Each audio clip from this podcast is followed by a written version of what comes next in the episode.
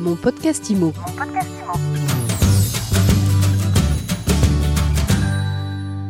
Eh bien, on parle de l'impact du confinement sur les acteurs de l'immobilier. Aujourd'hui, on fait un focus sur les mandataires et j'ai le plaisir de recevoir Michel Lebras. Michel, bonjour. Oui, bonjour Ariane. Michel, tu es président de propriétéprivée.com, un gros réseau de mandataires. C'est le combienième maintenant? Le, c'est le quatrième en nombre de négociateurs actuellement. Alors depuis, ben, depuis le 30 octobre, l'immobilier est à nouveau confiné et en tout cas fonctionne au ralenti.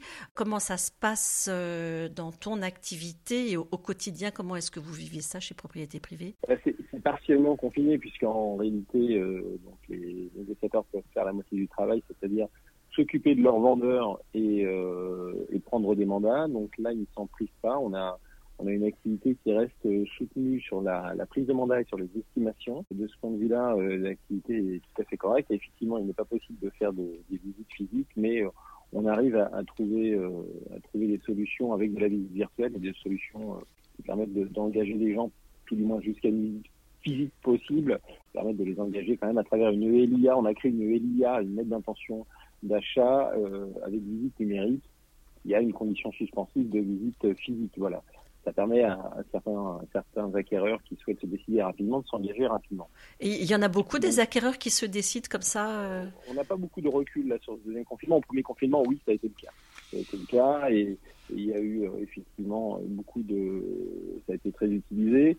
Puis j'ajouterai un point, c'est qu'on a, on connaît aussi une période très importante de recrutement de nouveaux conseillers qui, euh, qui nous contactent pour devenir conseiller immobilier. On l'avait constaté au premier confinement, on le reconstate là depuis euh, depuis dix jours. Effectivement, on a beaucoup beaucoup de sollicitations pour devenir conseiller dans le réseau.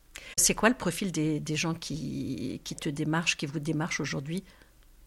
Bah, là, actuellement, les profils euh, principalement sont des gens qui viennent pas de l'immobilier, des commerciaux qui sont en reconversion, qui vont préparer leur reconversion, qui sentent qu'effectivement leur leur entreprise peut être en difficulté ou qui, se posent des questions sur leur activité actuelle et qui sont soit prêts à démarrer à temps plein, soit souhaitent se former à, à mi-temps pour euh, pour euh, pour se consacrer après dans un second temps à- intégralement à l'immobilier. Mais là, on sent qu'effectivement, depuis dix jours, on a une explosion des demandes de de- d'informations pour devenir pour devenir conseiller.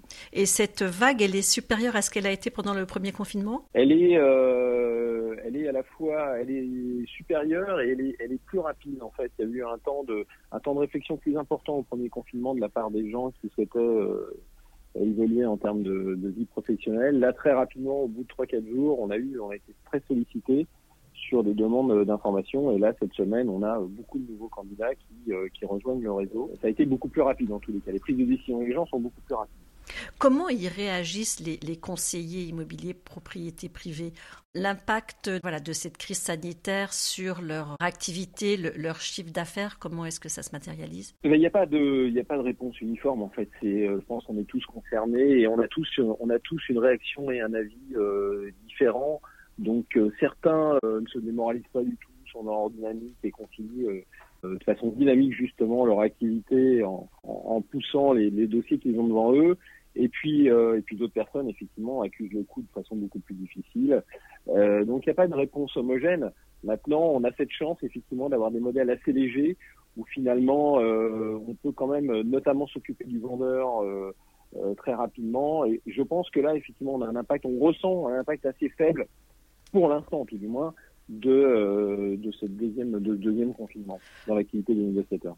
Parce que Michel, là, eff- effectivement, la profession immobilière se plaint et réclame le, le droit de visite, mais globalement, ce deuxième confinement, il est quand même plus avantageux que le premier pour vous. Oui, exactement. Le, le- le premier confinement, les gens s'étaient mis totalement à l'arrêt en, en termes de travail.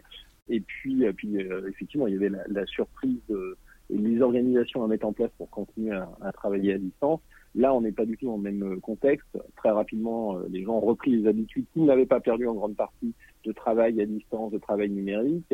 Euh, puis par ailleurs, ils peuvent continuer à, prospecter, ce qui est quand même important. Et, on voyait bien depuis un mois, on voyait qu'on avait beaucoup de demandes d'estimation dans le réseau, et, donc c'était le, le, le, pré, le préalable, le préambule à la, prise de mandat. Donc en fait, ce cycle-là, on l'arrête pas. Les négociateurs peuvent aller sur le terrain, peuvent revoir les vendeurs et euh, prendre des mandats pour commencer la commercialisation des biens. Et donc c'est effectivement pas du tout le même le même phénomène qu'au mois de mars. Cette prise de, de nouveaux mandats et ces estimations, comment est-ce qu'elles intègrent la crise et, et le Covid? Qu'est-ce qui va se passer au niveau des prix? Pour l'instant, je pense qu'on vit, on est exactement dans la même tendance qu'à la sortie du, précédent confinement. On a, euh, on a des marchés qui ont été confirmés, stabilisés par, euh, par ce confinement, c'est-à-dire ce sont les marchés de périurbains et euh, et ruraux où effectivement on a une forte demande, une hausse des prix dans la majeure partie des cas, espérer pas trop importante parce que c'est jamais bon pour notre secteur et pour les Français en général d'avoir des, hausses conjoncturelles comme ça. Et, donc voilà, et avec par contre des marchés urbains notamment le marché parisien, on voit très bien, qui est caricatural, qui, qui sont beaucoup plus en souffrance et qui, euh, qui sont beaucoup plus en attente avec des prix plus élevés.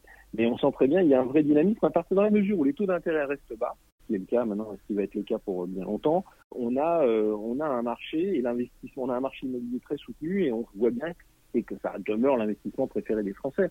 Et puis en plus, redoublé par le besoin de protection et euh, de l'importance du lieu de vie est encore plus, est encore plus prédominant actuellement quoi. Donc vous, gardez, euh, vous gardez le moral et surtout un regard positif sur ce qui est en train de se passer. Garder le moral, oui, un regard positif, euh, oui, il faut être.